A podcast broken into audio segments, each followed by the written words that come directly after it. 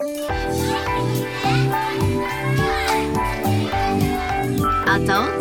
and children can think, Think, create, create, and learn. and learn.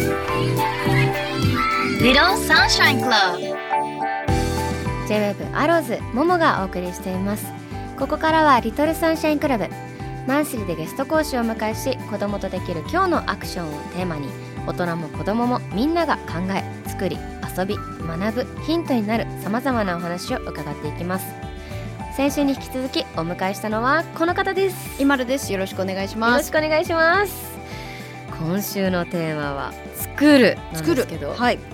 作るといえば何か作ってきたものよく作っているものはい。ありますか、作ってきたもうの。うん。そうクリエイティブなうん作るという意味では、はい、あの音楽好きなので、音楽の歌詞は、うんあの何曲かうん、い作ってきました。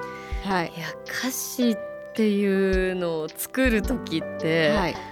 どんなシチュエーションでというかまあ私とかだとうんうんうん例えば、ぐーっと向き合うというよりかはふわっとこう書き始めたり何かのきっかけなんか色とか音とか、なんかアクションのきっかけで書き始めることが多いんですけどどういう時が多いですか？はいハッピーな時か、うん悲しい時があでもどっち多いとか。もありますね。割となんかこう負のエネルギーの方が強かったりとかして、うんうんうんうん。なんかモヤモヤしてたりとか、うん。なんか悲しかったりする時なんかこう息苦しいとか、うん。なんかぐるぐるしてる時に書き始めたりもしますけど、うん。どうですか？今田さんはなんかこはい。うピンとこうなんかこう始まりの合図みたいなのってあったりするんですか？いやー私ももう全然何年もうん。やってないので、はい。そうですね。でもなんか私の場合は詩だけを書かせてもらったので、メロディーがもうんううんある状態だったから、まあ、結構その曲に合わせて最初のファーストインプレッションで、えーこういう曲なのかなと思ったら、まあ、ちょっとそういううん映画を見てみたりとか、うんでなんか友達に話を聞いてみたりとか、そういうのでなんかこう歌詞を書き始めたりすることが多いかもしれないですね。うんじゃあじ自分のなんか実体験というか自分の日記みたいなものを歌詞にするっていうわけでもなくこう結構インプットしてっていう感じ？ですね。ううんん。あとそうですね。一番最近のやったのが2年ぐらい前だったかな。うんコロナになった時に、はいコンペをよく出してたんですよ。時間があって。すごい。ですごい楽しくてそれが。そうなんですね、はい、でそれが K-POP のアーティストの方のはい。うん。詩だったので、もう韓国語でうんうん。歌詞が出来上がっているものを、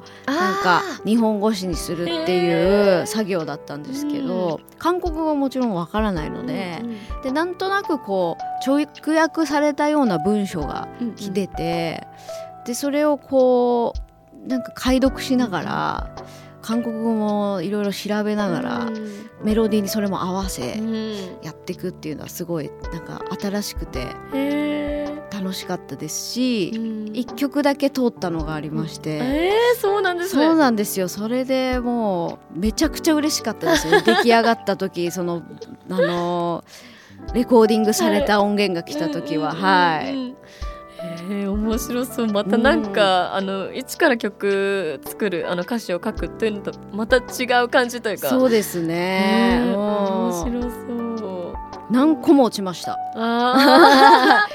でもすごいですね。一つ通ったのって。嬉しかったですね。ね。だからそうですね。だからまあコロナ禍でもちょうどあれですね。みんなおうち時間おうちにいましょうっていう時期だったので、はい。時間もすごいあったので、うんうん。なんでそこをなんかやっぱり何何かしらややっときたいなその時間にと思ったので、はいそこの時間をそうですねコンペに一個使ってましたね。はい。すごいな聞いてみたい、うん。でもまあ音楽ももともと好きなのでやっぱ音楽に関われることは何でも嬉しいですね。ううん。んでもたくさん落ちたっていうふうにおっしゃってたんですけど、へこみましたやっぱり。そうですね。でも もう何回も落ちてると、はまあまたかみたいな。次行こうって感じそうですね。うん。で通った曲とかリリースされると胸がクッとなるというか、うんあこの曲がそう選ばれたのかってじゃあ自分と何が違うんだろうみたいな、そういうのをこう勉強していくっていうのはすごいな。また面白かったですね。面面白そうだけどしんどい作業ではありますよね。えももさんはどうですか、曲作って、はい。あこれはちょっとリリースできないよとかなんか言われちゃったりとかする経験って、そうですね。自分たちの曲はそれこそなんか自分たちのタイミングでというか、うん。あのこれいいねこれやろうっていうのでできるんですけどそれこそあの人に書いた曲うん。コンペみたいなことも何度かやったことありますね。そうなんですか。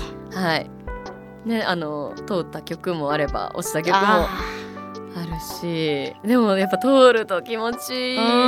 嬉しいですよね。あのジャニーズさんの曲とか何曲かやらせていただいて、すごい。そのコンサートで歌ってる姿とか見ると、うん。もうありがとう。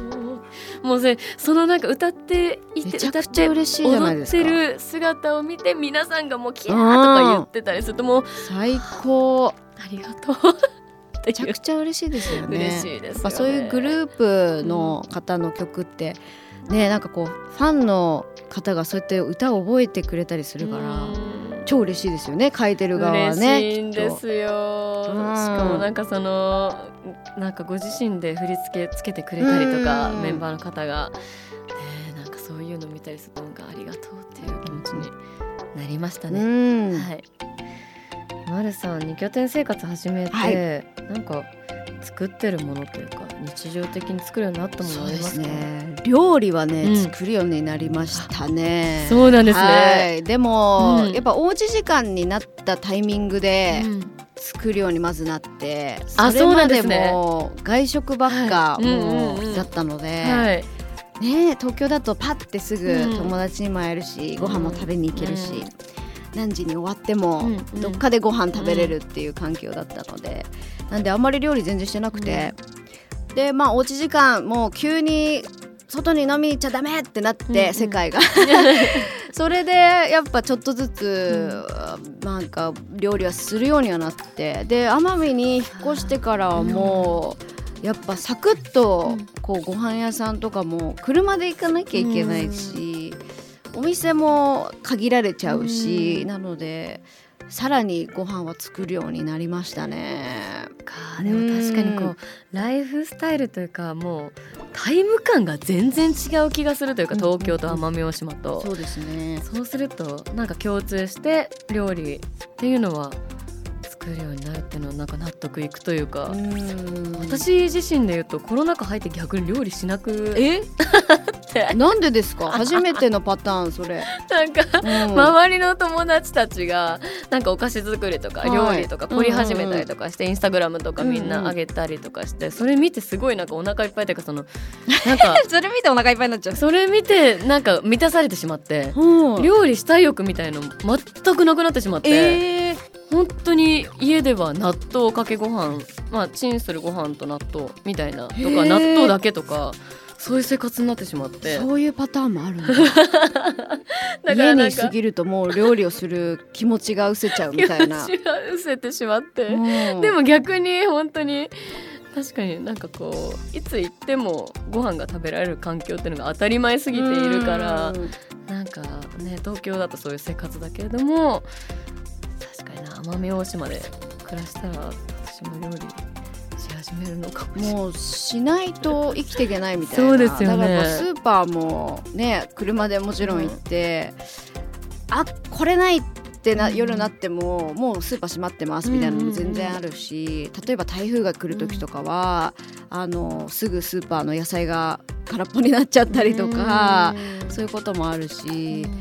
なんで最近だと、まあ、あの近くのファームをやっているご家族から配達野菜してもらって、えー2,000円でもう何種類67うん。7種類ぐらいの野菜を大量に持ってきてくれるんですよ。すごい。でオーガニック野菜で育ててる方なんですけど。いいですね。そうなんですよね。そういうところから、そうあの取れたての野菜を、うんうん。まあ、買って。そうですね、うん。でだからそうすると普段自分がスーパーで買わない野菜とかうんうんうんあるんですよね。だからそれであこれってどうやって使うんだろうとか。あと例えば近所の人とかがカニとか取れたから、あの持ってきてくれたり。カニ取れる。そう魚もそうだしタコもそうだし。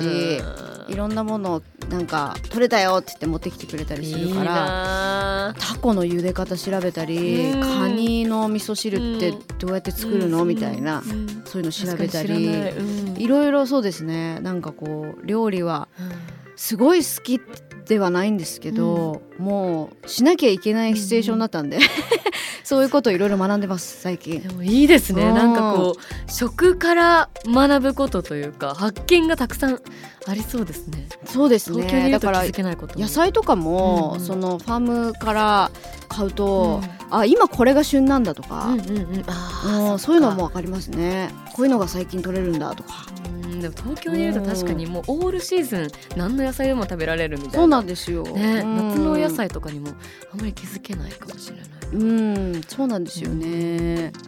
かいいですね。なんかうん。豊かというか心がなんか喜びそう。体も心もうん。元気になりそう。そんな気はします。ううん。ん奄美大島のうんうん。なんか独特なとか奄美大島の料理みたいなのと教えてもらったりする機会ありますか、そうですね、うん近所のあのおばあちゃんとかは、はいあのいろいろと教えてくれたりするんですけど、はいあの奄美ならではだと、はいパパイヤをよく使うんですよね。えパパイヤ切ったことないなですよね。でパパイヤの漬物をよく食べるんですよ。私えすごい美味しくて、ー、えそうあのなんかちょっとこう甘じょっぱい感じなんーですけど。えー食べてみたいはい。で。そうですね。パパイヤはうちにも生えてるんですよ。で、そうなんですね、うん。あの私が来た時はうん。まだ全然ちっちゃかったんですけど、まあもう1年も経たないうちに立派な木になりましてパパイヤが。まあ実がどんどんどんどん出てくるんですね。ものすごい元気で。そうなんですね。はいそんな一一年くらいっていうあのおっしゃってましたよね、はい。す住み始めてから。1年も経ってないんですけど。それでそんなに成長するんですね。やったーみたいな感じでもう ぐんぐん成長しちゃうんですよ。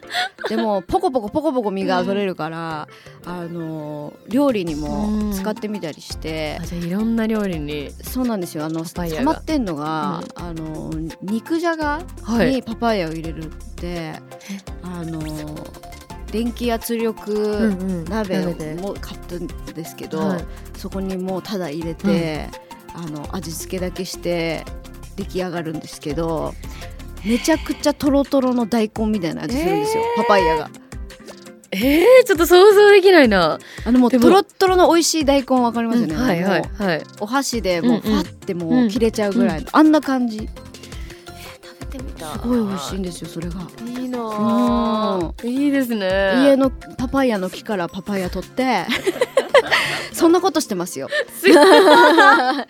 めちゃくちゃいいですね。ね本当に。東京、うん、東京からは考えられないような。ん。考えられな いもうはい。家でなんかまあでも東京でもねベランダでなんかあの育て始めたりとかそうですね。まあ、そのバジルとか、うん。ハーブとかハーブねありますよね。ね育てるっていう人はねね。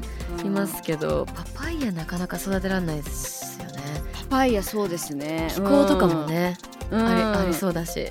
そう育てやすいですね。気候がうんうんうんかいいなあじゃあなんか自分でせっせと作ったというかもう自ら育ってくれたみたいな感そうです。じのパパイ本当に何にもしてないです。